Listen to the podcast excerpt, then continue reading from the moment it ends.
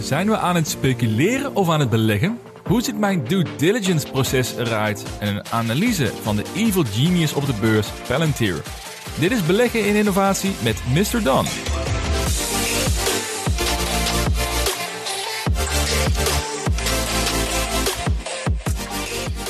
Leuk dat je luistert naar weer een nieuwe aflevering van deze podcast, waar we een volledige focus hebben op het beleggen in innovatie en in groeiaandelen. Nou, en soms heb ik wel eens weken dat het eh, zoeken is naar onderwerpen voor in deze podcast.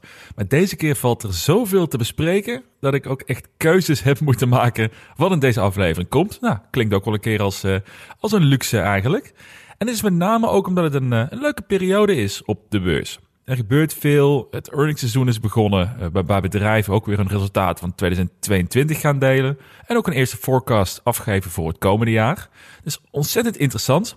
Want de markt verwacht dat earnings fors naar beneden duikelen in de komende kwartalen. Dus een aanstaande earnings waarin de markt beter presteert, kan het natuurlijk wel behoorlijk in beweging gaan brengen. Of als het minder presteert, natuurlijk weer de andere kant op. Maar dat is natuurlijk heel logisch. Maar we merken wel dat de markt overal positiever is geworden in de afgelopen, nou, laten we zeggen, drie weken, sinds het begin van het jaar. De Nasdaq is inmiddels al bijna 7,3% gestegen dit jaar. En dat zien we logischerwijs ook terug in mijn lijst van tech- en groeiaandelen. Nou, dat is een wishlist van, uh, van 50 aandelen die ik continu in de gaten houd. En dan zien we dat de meeste aandelen dit jaar al tussen de 10 en soms wel 25% of meer zijn gestegen. Dat brengt ook dat de S&P 500, waar tech veel minder nadrukkelijk in, in aanwezig is, die is een kleine 4% gestegen. Dus wat mij betreft misschien een eerste signaal dat tech op de weg terug is.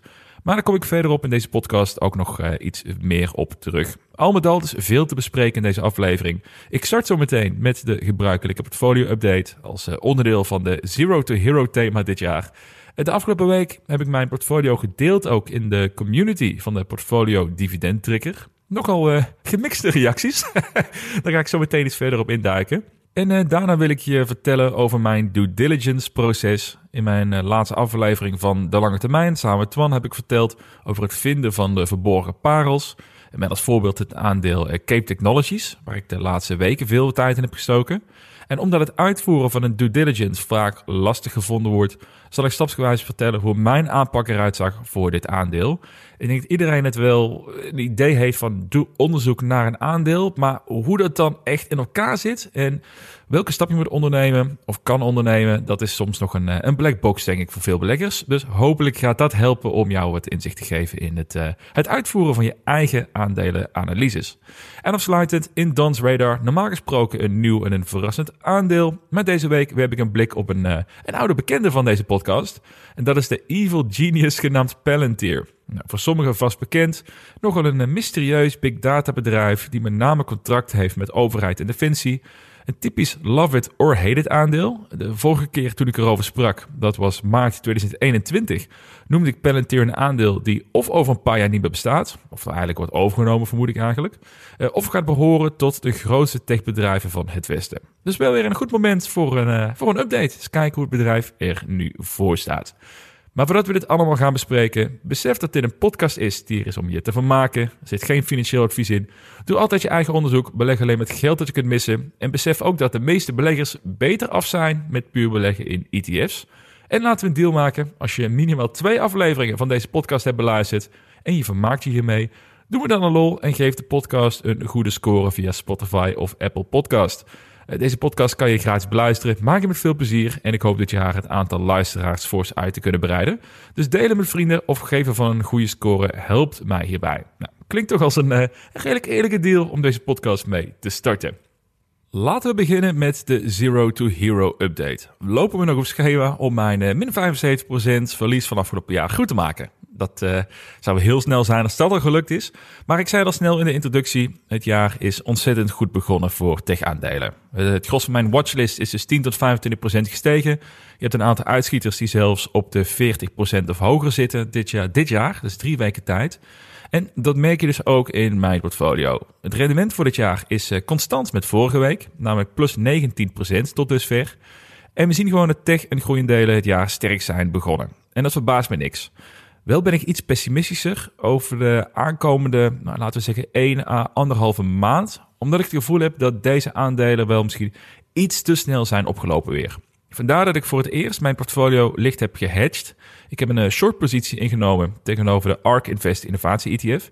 Met uh, drie keer leverage. Dat is een ETF eh, e die via de Giro kan kopen, mocht je daarin geïnteresseerd zijn. En daarmee kan ik met een relatief klein bedrag kan ik mijn portfolio enigszins indekken als tech-aandelen weer fors zouden dalen. Want omdat er ook drie keer leverage achter zit, betekent het als de Nasdaq, of als in dit geval ARK Invest, flink zou dalen, dat dat gecompenseerd wordt tot, drie, tot de markt 3, zeg maar, uh, naar de positieve zijde. Dus dan zou ik geld verdienen als de markt daalt. Nou, in dit geval is mijn positie relatief klein. Het is maar uh, eh, 2,5% van mijn portfolio.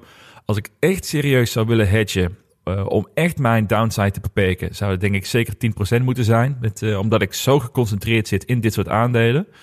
Maar ja, het is de eerste keer om te testen of uh, het indekken tegen de risico's zonder aandelen te hoeven te verkopen, zonder naar cash te hoeven gaan, of dat een nuttige toevoeging kan zijn aan mijn strategie. Het is gewoon een kleine positie om te kijken hoe, die hoe dat gaat werken in de komende, nou, laten we zeggen, 1 à 2 maanden dat ik deze positie verwacht aan te zullen houden. Dus we gaan, um, ik laat jullie weten wat dat gaat, uh, gaat worden. Nou, als we kijken waar de kansen liggen. Ik heb afgelopen week al een uh, paar keer uitgesproken dat wat mij betreft logischerwijs de grootste kansen liggen in, uh, in tech- en groeiaandelen. En dan met name tech-aandelen die winstgevend zijn of die een positieve free cashflow hebben, maar vanwege nettoverlies nog door de markt worden gezien als permanent verliesgevende bedrijven. Nou, hierover heb ik een ontzettend interessant artikel gelezen vorige week. Er is een uh, Belgische belegger op Twitter genaamd Van Grove to Value. Ik meen dat hij Chris heet. Heeft echt een ontzettend interessant artikel erover gemaakt, namelijk over de vijf stages van winstgevendheid bij groeiaandelen. Nou, ik zet de link in de show notes. Het is wat mij betreft echt een absolute must-read als je in dit soort aandelen zit. Dus zeker even lezen, een paar minuten tijd. Hij suggereert namelijk dat je groeiaandelen in vijf categorieën kan opdelen. Variërend van verliesgevende aandelen die binnenkort nieuw kapitaal moeten ophalen, die gewoon nog weinig cash op kan zak hebben en die zullen moeten gaan zien te overleven, tot aandelen die hun shareholders al kunnen belonen via bijvoorbeeld eh, dividenduitkeringen of eh, agressieve share buybacks. En zijn constatering is dat er momenteel uitstekende kansen liggen bij drie categorieën, bij drie typen aandelen. Namelijk aandelen die verliesgevend zijn, maar genoeg kapitaal hebben om de komende jaren te overbruggen en tegelijkertijd ook te kunnen blijven groeien, te kunnen blijven investeren in groei.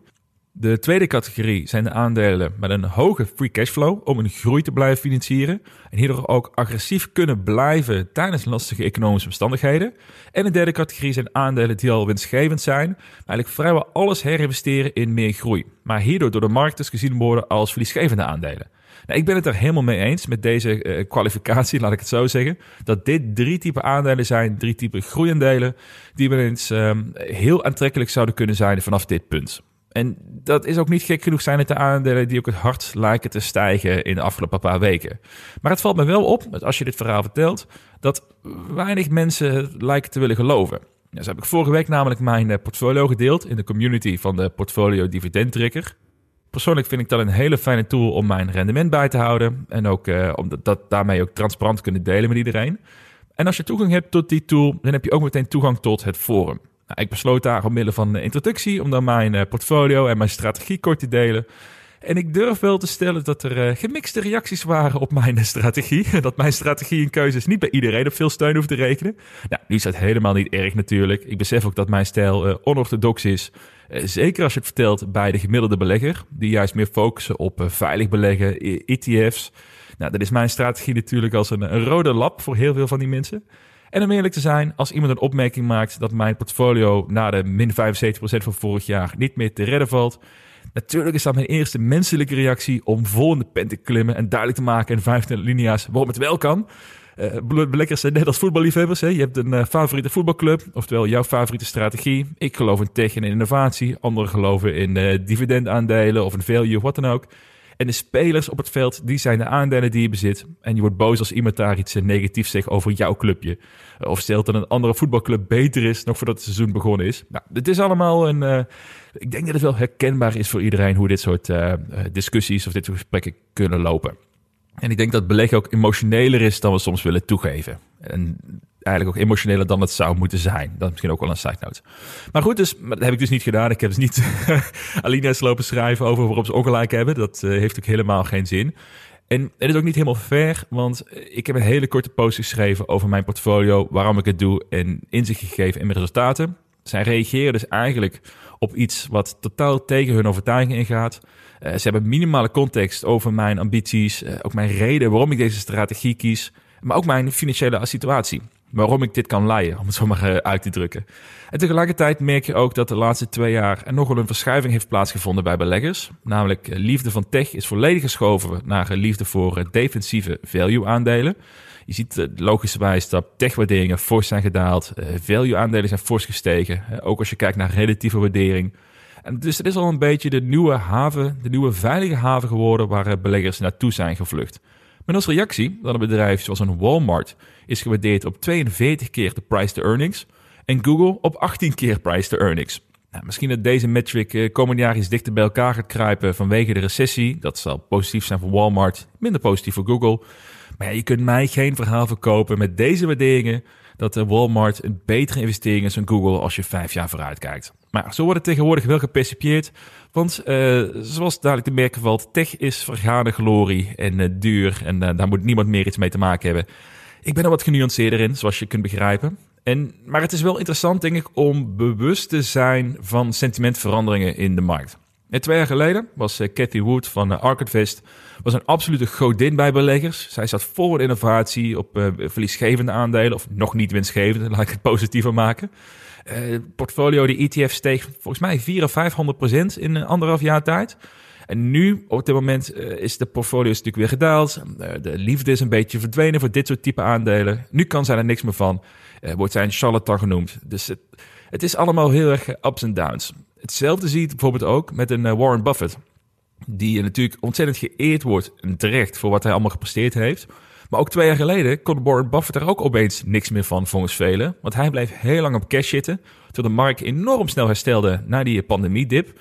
Hij zat ook niet heel veel met tech, nog steeds niet heel veel in tech. Heeft nu wel een grote Apple-positie, maar werd daar wel gepercipieerd als eh, iemand van de oude stempel die de nieuwe ontwikkelingen niet meekrijgt. En nu is hij weer een held in de ogen van velen. En heeft hij ook zelfs een uitstekend rendement gemaakt afgelopen jaar. Dus zo draait het verhaaltje iedere twee à drie jaar weer door. En zo zie je dat nu is tech uh, is nu de, de boeman op de beurs. Over twee, drie jaar zijn ze weer, uh, is tech weer het lievertje. Gaat iedereen weer naar tech toe. Of vier, vijf jaar, whatever je de tijdje eraan geeft. En dan zie je dat de massa van de beleggers daar ook weer in mee gaat draaien. Dus het is ontzettend voorspelbaar hoe dit soort gesprekken nu lopen en hoe het sentiment draait. maar wel iets om even te, nou, denk interessant ervan om daarvan bewust te zijn wat de flavor of the day is, of de flavor of the year is ook in je beleggingsstijl. Omdat je ook niet achter dit soort dingen achteraan wil rennen. Als je nu gaat op Walmart gaat kopen voor 42 keer de price to earnings, kun je afvragen of dat iets is waar je op termijn uh, gelukkig mee gaat worden. Maar goed, even terug naar de post op het forum. Uh, want er was eigenlijk één vraag die continu terug leek te komen, of één reactie eigenlijk. En dat is, is mijn strategie, mag je dat wel noemen als beleggen, of is het eigenlijk puur gokken en speculeren op een paar moonshots? En niet meer of minder dan inzetten bij een roulette tafel. En als je naar mijn portfolio kijkt en mij niet kent, kan ik me heel goed voorstellen ook waarom je dat denkt.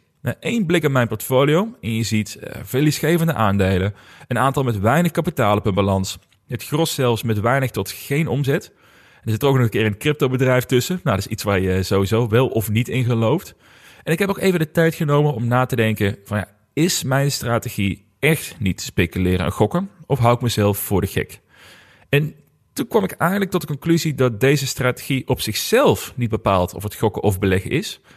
Maar dat is de context die veel mensen missen ook als ze een portfolio zoals de mijne zien.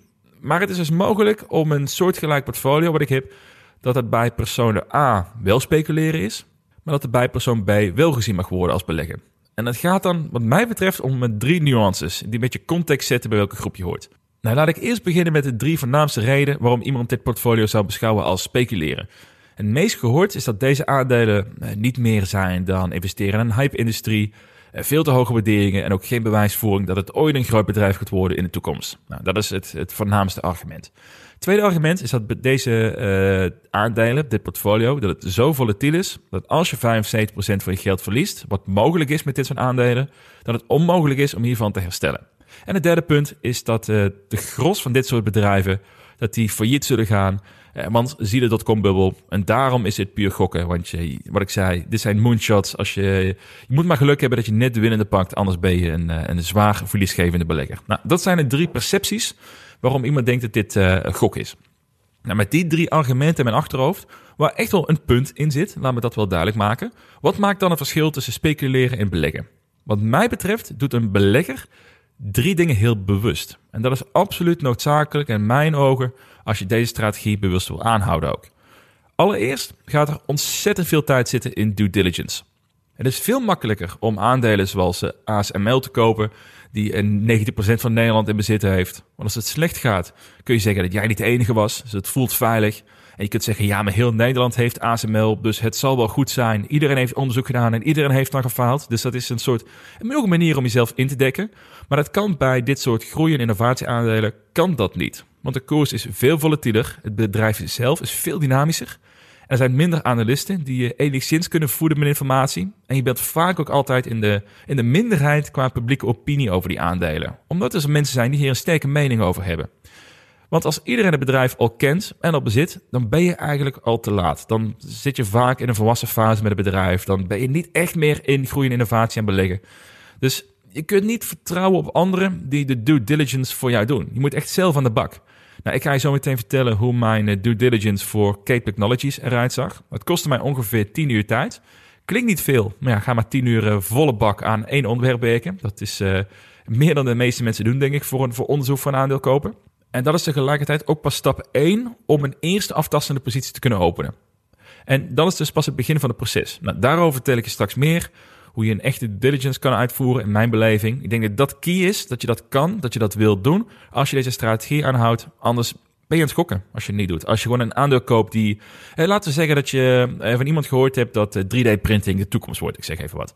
En je hebt gehoord, nou, er zijn, uh, je hebt een paar aandelen gevonden, er zijn drie aandelen. Nou ja, die naam klinkt wel tof. Of ja, dat verhaal wat ik gelezen heb op Seeking Alpha op Twitter lijkt wel tof. Ik ga mijn geld volstoppen in desktop metal. Of ik ga mijn geld volstoppen in de Velo 3D of whatever. En als je dat doet, als je dan afgaat van wat anderen zeggen, dan ben je aan het gokken. Dus ik kan die perceptie daaraan ook wel voorstellen.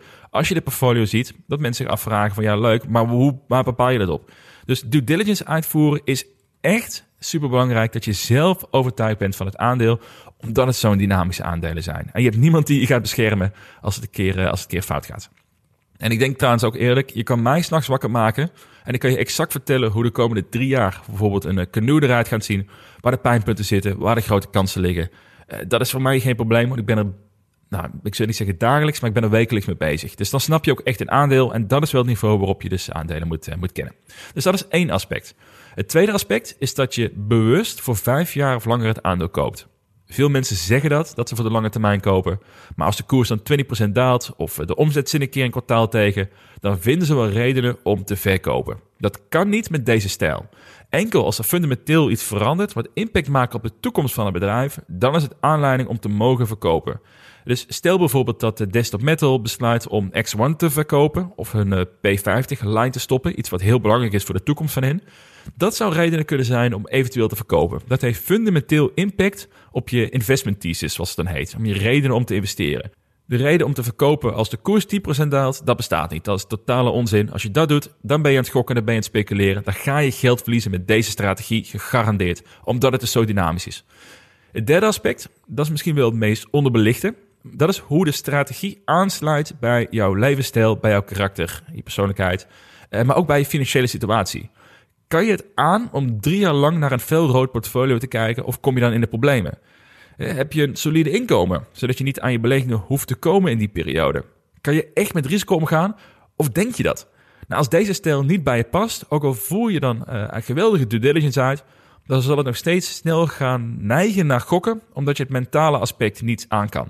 Dat is helemaal niet erg. Ik zeg al continu dat 95% van de beleggers beter in ETF's kunnen zitten. En zeker dat deze stijl maar voor een hele kleine groep mensen echt relevant is. Als je het zo geconcentreerd doet zoals ik het, uh, zoals ik het aanpak. Maar wees wel eerlijk naar jezelf.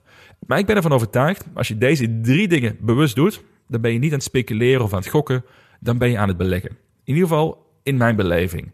Al zullen hier vast nog wel mensen zijn die daar ook mee oneens zijn, omdat het puur deze type aandelen zijn. Maar het is wel interessant om meer gewoon een keer uitgebreid over nagedacht te hebben. En Ondanks dat ik natuurlijk met een beetje, uh, af en toe met een beetje frustratie zat bij het lezen van posts. Waar ik denk van ja, je snapt niet waar je het over hebt. Je snapt de context niet. Ja, ja, Is het wel stiekem gewoon heel goed om een keer geconfronteerd te worden met totaal andere meningen. Om zelf na te denken over uh, waar ben ik eigenlijk mee bezig met mijn portfolio. Dus ik was eigenlijk al blij dat ik die feedback kreeg. En nu ik zelf heb kunnen nadenken, Is dit nou speculeren of is het gokken? En wat moet ik ervoor doen om te zorgen dat het ook beleggen blijft? En dat het niet, uh, niet gokken wordt. Dat bedoel ik dus natuurlijk te, natuurlijk te zeggen. Nou, tot zover uh, de portfolio-update en de stelling of mijn stel neigt naar speculeren of beleggen. Ik kreeg nog wel een vraag binnen van, van Gian via Instagram dit keer over mijn portfolio. Hij vraagt of het verlagen van de gemiddelde aankoopprijs van mijn aandelen, of dat nog een strategie is die ik effectief toepas. Verlagen van je gemiddelde aankoopprijs is natuurlijk altijd heel aantrekkelijk. Het is prettig om te zien dat je je aankoopprijs aan het verlagen bent door aandelen bij te kopen als ze lager staan. Zeker als je voor een lange tijd in wil zitten. Het is ook een goed idee als je merkt dat je aandeel uh, aantrekkelijk gewaardeerd is. Er is maar één groot vraagteken, of één grote maar, denk ik, als je de focus te veel legt op de gemiddelde aankoopprijs. En dat is iets wat ik de afgelopen twee jaar zelf heb geleerd en een fout die ik zelf heb gemaakt. Het is heel verleidelijk en misschien ook wel een tikkeltje verslavend, denk ik, om te zien dat je de gemiddelde prijs iets meer naar beneden krijgt van je favoriete aandelen. Maar het risico zit erin dat je het snel te veel doet. In mijn geval heb ik zo vaak eh, bijvoorbeeld Canoe en Desktop Metal bijgekocht, dat gaandeweg de posities zijn gegroeid naar 30 à 40 procent van het hele portfolio. Nou prima, de gemiddelde aankoopprijs is fors verlaagd, maar dat ging eigenlijk volledig ten koste van mijn risicomanagement. Het was in de eerste instantie nooit de bedoeling dat er zoveel van mijn portfolio zou gaan naar uh, Canoe en Desktop Metal. Maar het is een beetje gegroeid. Ook omdat ik mijn vertrouwen steeds hoog was in die bedrijven. Maar uh, het was nooit het idee om uiteindelijk uit te komen bij 30 of 40 procent in één aandeel. En misschien ga je zelf een tijdje ook wel een beetje uh, daar naartoe praten. Dat je zegt, nou, ik blijf alles vol investeren in die aandelen. Want ik denk dat daar de, kans het grootst is op rendementen. Maar misschien is het ook een klein beetje jezelf indekken vanwege het feit dat je te veel hebt ingelicht. En dat is denk ik ook wel de reden dat ik nu besef dat ik iets meer moet gaan uitbreiden. Dat ik naar 10, uh, 10 aandelen moet in plaats van 5. Om dat ook iets meer te gaan normaliseren. Ik zal waarschijnlijk ook mijn posities in beide aandelen iets gaan uh, verkleinen de komende periode. Ook al is het nog niet, dat, uh, nog niet de koersprijs bereikt die ik zou willen. Dus achteraf gezien was het dus eigenlijk een fout. Ik had gewoon een maximale positiegrootte moeten bepalen. Dus ik probeer ook steeds minder te kijken naar de gemiddelde aankoopprijs. Dat wordt eigenlijk steeds minder relevant voor me. Want ik merk dat dat een fout gevoelig is om dat te doen ook. En meer te kijken dus gewoon naar de relatieve waardering. Wanneer zijn aandelen aantrekkelijk om te kopen en hoe groot wil ik mijn positie uiteindelijk hebben. En natuurlijk, ik moet toegeven ook dat ik kijk ook als eerste naar de aandelen die het, uh, die het verste zijn gedaald. Zodat ik ook die prijs naar beneden kan krijgen. Maar ik denk dat het goed is om daar bewust over na te denken. Dat dat um, niet het einddoel moet zijn. Dus veel meer kijken naar maximale positiegrootte. Bijkopen als het relevant is. En zeker weten toeslaan als de waardering lager is dan de waarde die het zelf geeft. De potentie die erin ziet.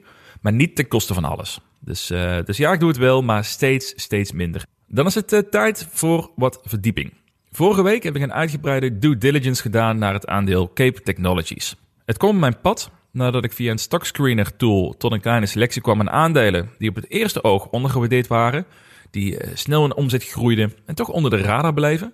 Uiteindelijk heb ik Cape Technologies gevonden. Ik heb ze compleet geanalyseerd en ik heb uiteindelijk de beslissing gemaakt om een positie te willen openen in dit aandeel. Maar hoe zag dit proces nou eruit? En omdat ik dit proces eh, net helemaal doorlopen heb, leek het mij wel interessant om te vertellen hoe dit uh, stapsgewijs eruit zag. Gewoon in grote lijnen, puur procesmatig. Hoe kom ik tot een conclusie of een aandeel een aantrekkelijke investering is? Nou, mijn due diligence proces bestaat uit vier stappen. Het begint met een introductie van het aandeel. Daarna volgt de verdieping in het bedrijf. Als dat allemaal aanspreekt, ga ik het managementteam bestuderen. En deze drie stappen geven mij een goed beeld over hoe interessant het bedrijf is, of het past bij mijn portfolio. En de laatste stap is de waardering, om te bepalen wat dan een goed instapmoment is. Nou, het lijkt ergens wel op de, de flow van Dans Radar iedere week. Het is ergens op gebaseerd, alleen dan uiteraard in veel meer detail. Alright, laten we even kijken hoe dan deze vier stappen in meer detail hoe die eruit zien. Dus om te beginnen met de introductie. Dit is dus echt stap 1. Dat je bijvoorbeeld net het aandeel leert kennen via een post op Twitter, eh, een artikel die je gelezen hebt. Misschien heb je podcast geluisterd waarin het genoemd wordt. Of heb je het gevonden via zo'n stockscreener. Ik zelf gebruik trouwens wallmine.com vaak om, eh, om te kunnen zoeken naar aandelen die ik nog niet ken. En er moet dan iets zijn wat mij aanspreekt in het aandeel. Vaak is dat het product of de industrie waarin het actief is. Of zijn het eh, bepaalde opvallende cijfers, zoals omzetgroei of marges, waardoor ik nieuwsgierig word. En het eerste wat ik dan doe is het lezen van hun meest recente investor presentation en hun kwartaalverslag. Ik wil exact weten wat hun businessmodel is, hoe hun verhaal eruit ziet, hoe de afgelopen jaren eruit zagen en ook wat hun ambitie voor de toekomst is.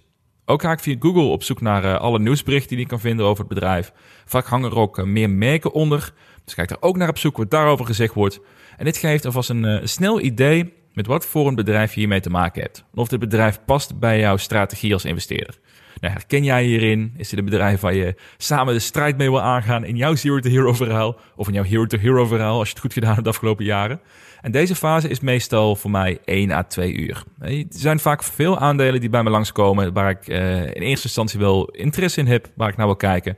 Maar je gaat niet een hele due diligence uitvoeren als je nog niet. Uh, je, moet, je kunt eerst uitzoeken van of het iets is wat echt bij je portfolio past, ja of nee. Nou, dat is deze fase. Vaak een uurtje of max twee uur om daar alles over te weten. En als je enthousiast bent geworden over het aandeel na deze fase, dan is het pas tijd voor de verdieping.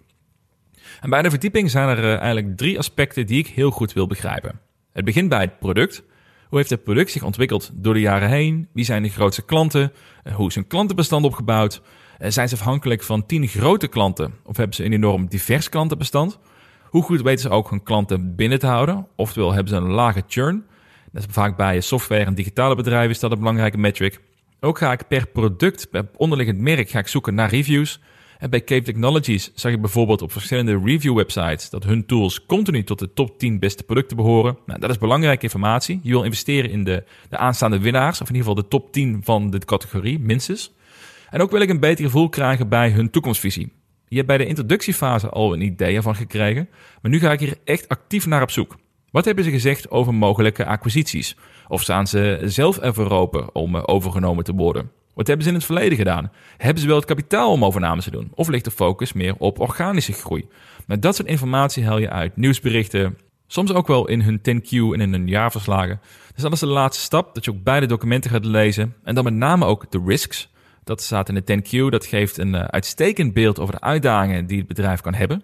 En dan heb ik ook nog eens een blik op de financiële cijfers in die 10Q. Nou, het gaat mij om uh, de grote opvallende cijfers in deze fase. Hoe heeft de marge zich ontwikkeld? Hoe ziet de balans eruit? Is het logisch? Er staat er geen goodwill op van 1 miljard bij een start-up die maar alleen uh, lokale bekendheid heeft. Het is eigenlijk een soort vlugge sanity check. Nou, deze fase kost mij vaak wel twee tot wel drie uur aan echt geconcentreerd lezen en uitzoeken en alles willen vinden over het bedrijf. En dit moet echt een gevoel geven of dit inhoudelijk, bedrijf inhoudelijk bij een, iets is wat bij me past. Als je dan nog steeds enthousiast bent, dan is het tijd in de fase 3. Dan ga je kijken naar het managementteam. Linksom of rechtsom, als belegger ben je gewoon grotendeels van hen afhankelijk. Zowel voor de strategie voor de komende jaren, maar ook hoe jij als investeerder wordt behandeld. De eerste stap is vaak glassdoor.com, waar je eenvoudig kan checken hoe de CEO en de cultuur van het bedrijf gewaardeerd worden. Dus ga niet meteen uit van alleen de cijfers. Kijk ook naar de reviews die mensen schrijven en probeer ook nuances op te zoeken. Een bedrijf die onlangs 20% eh, van de mensen heeft moeten ontslaan, zal waarschijnlijk ook een paar boze reviews van werknemers krijgen. Dat is niet vreemd natuurlijk. Dan zit het, uh, dan zit het er niet, uh, niet, op dit moment niet fantastisch. Maar dan kan het zijn dat je de laatste 5, 6 reviews hele lage scores ziet. En de vraag is, heeft dat te maken met het bedrijf zelf, hoe het bedrijf geleid wordt, of heeft dat te maken met een paar boze werknemers? Dus probeer vooral ook de grotere thema's te begrijpen. Is het management goed voor personeel? Komen zijn beloftes na? Is de vergoeding op niveau? Is er een cultuur van verantwoordelijkheid? Nou, dat zijn dingen die je allemaal terug gaat vinden als je door, een, uh, door de reviews leest. Zeker bij de grote bedrijven heb je een bak aan reviews te vinden. Dat geeft je een goed gevoel hoe het managementteam functioneert. Nou, aansluitend ga ik op zoek naar alle, alle interviews van de CEO. En ook eventueel groot aandeelhouder die je kan vinden. Nou, vaak heb je op uh, YouTube vind je interviews, soms podcasts waar je kan vinden. Interviews op blogs en kranten. Je wilt begrijpen hoe de CEO denkt en het gevoel bij krijgen of die strategie, die, die aanpak bij jou past. Nou, neem hier echt de tijd voor. Lees alles wat je kan vinden, want de CEO is uiteindelijk wel degene waar je het meest op zult moeten gaan vertrouwen uiteindelijk. En als sluitend wil ik weten hoeveel ownership de insiders hebben. Hoeveel procent van de aandelen heeft de CEO? Hoeveel procent ligt er bij de rest van het managementteam? Uh, hoeveel bij de rest van de werknemers misschien ook wel? En de vraag is eigenlijk, is het belang van jou als belegger, is dat hetzelfde als het belang van degene in charge? Soms wel lastig om daar een mening op te baseren, want er zijn ook diverse uitstekende bedrijven waar de CEO en het management slechts een paar procent in handen hebben van het totale bedrijf, maar wel een geweldige directie vormen. Dus laat het niet beslissend zijn, maar als de CEO, of nog beter, als de oorspronkelijke founder er nog in zit met een hoog percentage aan shares, dan is het absoluut een pluspunt, want dan weet je dat je allebei in dezelfde strijd zit. Dus dat zijn de drie stappen die ik doorloop om het bedrijf eh, goed te leren kennen voor de eerste positie. En ik denk dat je het bedrijf pas echt leert kennen als je het één of twee jaar lang als aandeelhouder bij betrokken bent geweest. En dan heb je meerdere earnings calls meegemaakt. Je kan veel beter beoordelen hoe betrouwbaar de CEO is. Ook of hun ambities realistisch zijn, of ze hun uh, forecast waarmaken. Maar dit is een, een eerste stap om te kunnen bepalen of je een soort instappositie wilt overwegen. Maar dan voor nog de, de, hamvraag. Wat is dan een goede waardering? Van welke koers wil je instappen? Maar dit is de vierde en de laatste fase. Dit is een lastige, omdat er niet één specifieke aanpak voor is en ook niet per se één proces. Nou, bij traditionele value-aandelen is dat veel eenvoudiger, omdat je vaak veel meer historie hebt. Eh, de groei gaat vaak meer lineair. Eh, groeiaandelen zijn toch meer dynamisch in het algemeen. Eh, je hebt ook veel meer data waar, waar traditionele aandelen mee, mee, te werken hebben. Dus het is best lastig om dit uit te rekenen voor, uh, voor groeiaandelen. Zeker voor start-up-achtige aandelen. Mijn aanpak is om een fair value uit te rekenen op basis van de discounted cashflow. Ik doe het heel simpel via de site finbox.com. Ze hebben handige modellen daarvoor die je ook zelf kan tweaken, zodat het aansluit bij de cijfers die jij verwacht. Op basis van de informatie die jij net hebt opgehaald uit je vorige drie fases. Ook kijk ik naar uh, omzet en EBITDA groei, uh, price to sales, price to free cashflow. En dat vergelijk ik met de industriestandaard. Ik check ook hun financiële gezondheid. Kunnen ze blijven investeren? Of als ze verliesgevend zijn, wil ik weten wat hun runway is, totdat nieuw kapitaal nodig is. Dus allemaal dat soort zaken probeer ik een goed gevoel bij te krijgen bij hoe zeker tussen haakjes is deze investering. Nou, bijvoorbeeld in het geval van Cape Technologies kom ik uit op een fair value rond de 560 à 6 pond. Op dit moment is de koers onder de 3 pond, dus makkelijk een 90 tot 100% margin of safety. En alle andere metrics zagen er ook goed uit. Een vrij hoge free cashflow, steken omzetgroei, winstgevend bedrijf. Dus eigenlijk zijn alle signalen op groen om daar een positie in te openen.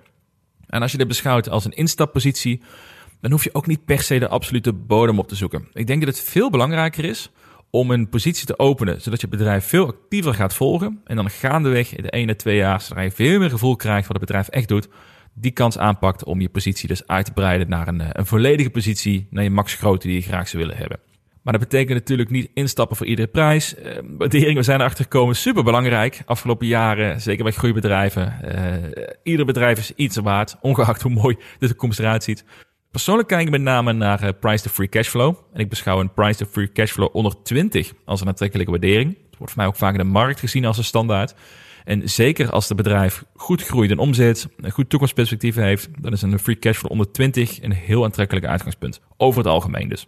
Nou, als je dit allemaal gedaan hebt, dan is je verhaal praktisch rond. Dan kom je uit om een conclusie te gaan bepalen. Nou, in het geval van Cape Technologies kwam ik tot de volgende conclusie. Ik heb het ook mooi opgeschreven voor mezelf.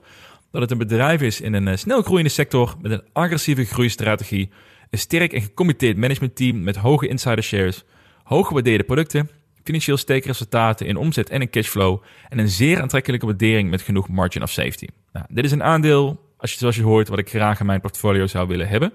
Dus was mijn bedoeling ook om meteen een positie hierin te gaan openen. Een starterspositie van, wat zou, was het, anderhalf, 2% van het portfolio geloof ik. Helaas alleen is het volume van dit aandeel zo laag en krijg ik met alle goede wil geen aandelen gekocht zonder echt fors boven de biedprijs te gaan komen. Dus ik heb nog niet kunnen toeslaan voor Cape Technologies. Maar ik kan me wel voorstellen of ik ga proberen dat het de komende weken wel gaat lukken om daar een positie in te openen. Want het klinkt gewoon voor mij heel aantrekkelijk. En een typisch aandeel die wat mij betreft onder de radar vliegt.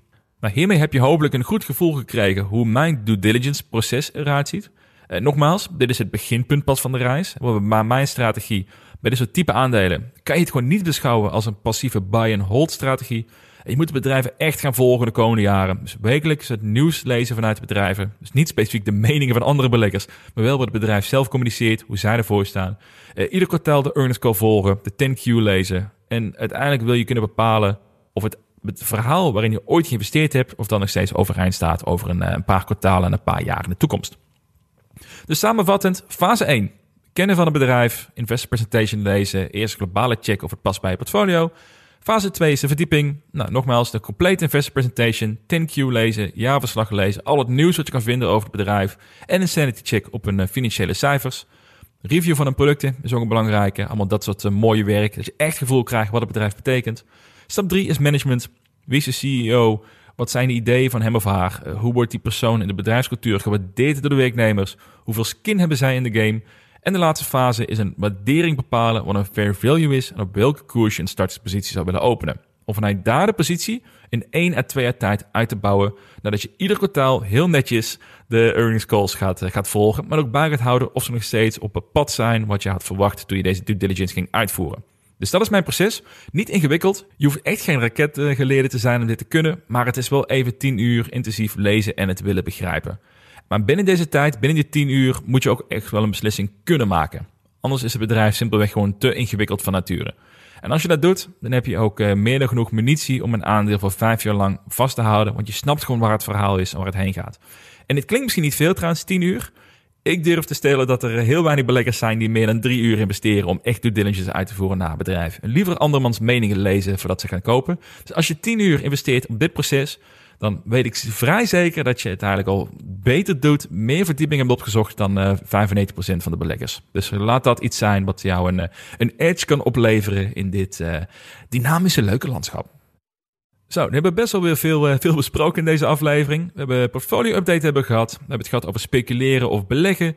Mijn due diligence proces hebben net helemaal doorlopen. Dan is er nog tijd voor Don's Radar. En ik heb deze week geen nieuw aandeel, maar ik heb een oude bekende van de show. Anderhalf jaar geleden heb ik dit bedrijf al een keer eerder besproken. Er is ook eentje waar eh, beleggers een mening over hebben. En zoals je weet, ik ben er dol op om aandelen te bespreken waar iedereen een mening over heeft. En deze week gaat het over de evil genius onder de big data bedrijven, namelijk Palantir.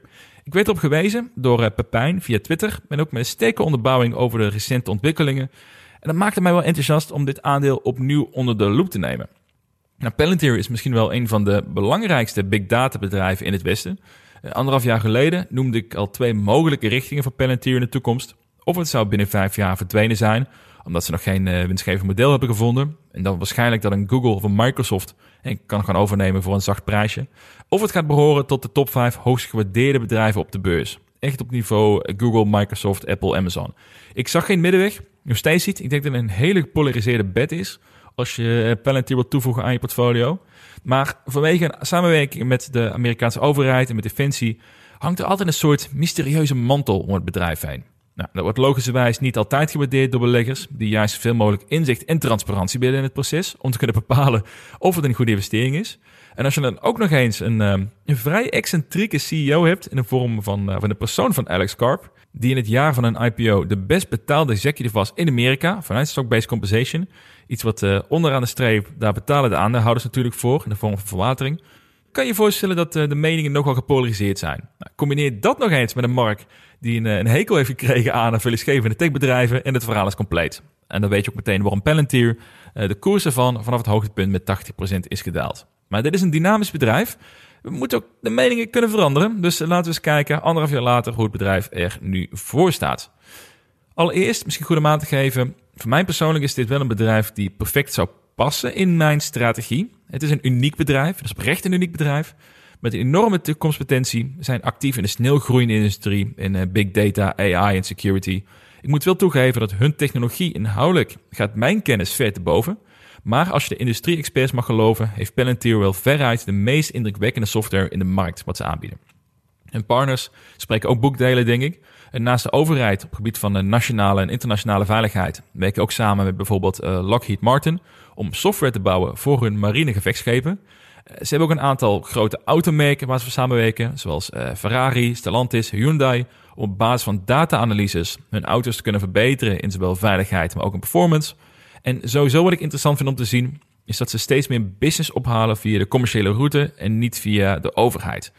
Dus hun totale omzet groeide in 2022 naar verwachting naar 1,9 miljard dollar, wat een 23% jaarlijkse groei betekent.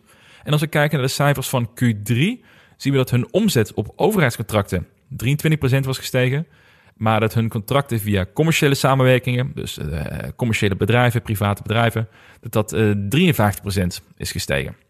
Ook nog het aantal commerciële partners nam toe, 124% year over year. En dat betekent dus eigenlijk dat ze steeds minder afhankelijk worden van de overheid. Dat is denk ik een goede ontwikkeling voor Palantir. Want ook hoe dichter zij bij de Amerikaanse overheid aanzitten, des te lastiger kan het zijn voor grote internationale corporates om een samenwerking op het gebied van data aan te gaan met Palantir. Blijft ik altijd een beetje grijs gebied. Wat gebeurt er met die data die wij aanleveren als jullie zo dicht tegen de overheid aanzitten?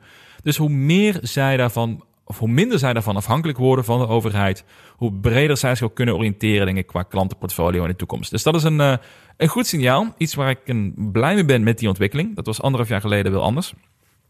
Maar op het eerste oog moet ik wel zeggen, 23% jaarlijkse groei omzet voelt niet als heel erg veel. Ik denk gewoon prima voor dit type bedrijf, maar het is niet bijzonder.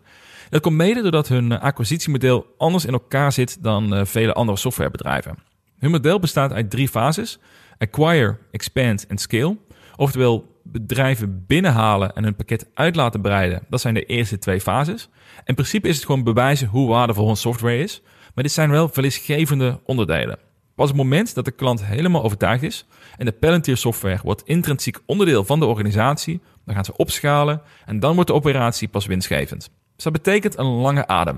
En uit cijfers blijkt dat er ook een hoge retentieratio is. Dus uh, klanten zijn overtuigd en blijven klanten eenmaal bij Palantir zitten.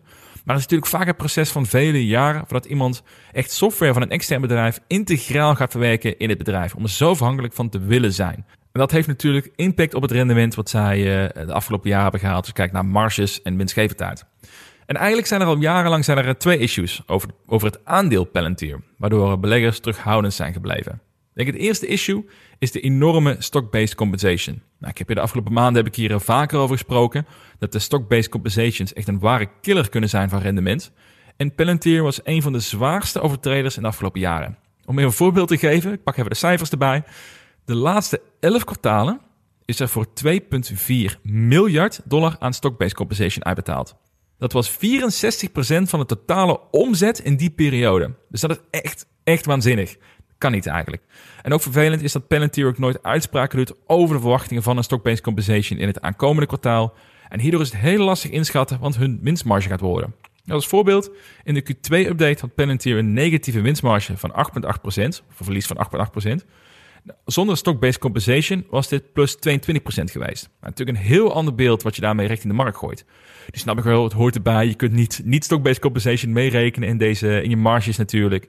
Maar deze cijfers zijn zo extreem van Palantir. Dat maakt het soms af en toe ook heel lastig om een verhaal te hebben naar de markt toe, naar beleggers toe. En combineer dat met het gebrek aan inzicht.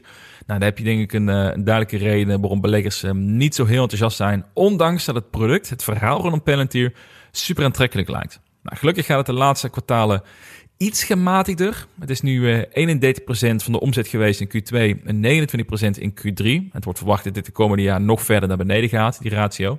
Maar het is nog steeds veel en veel te hoog. En dat is iets wat echt serieus pijn doet aan het rendement.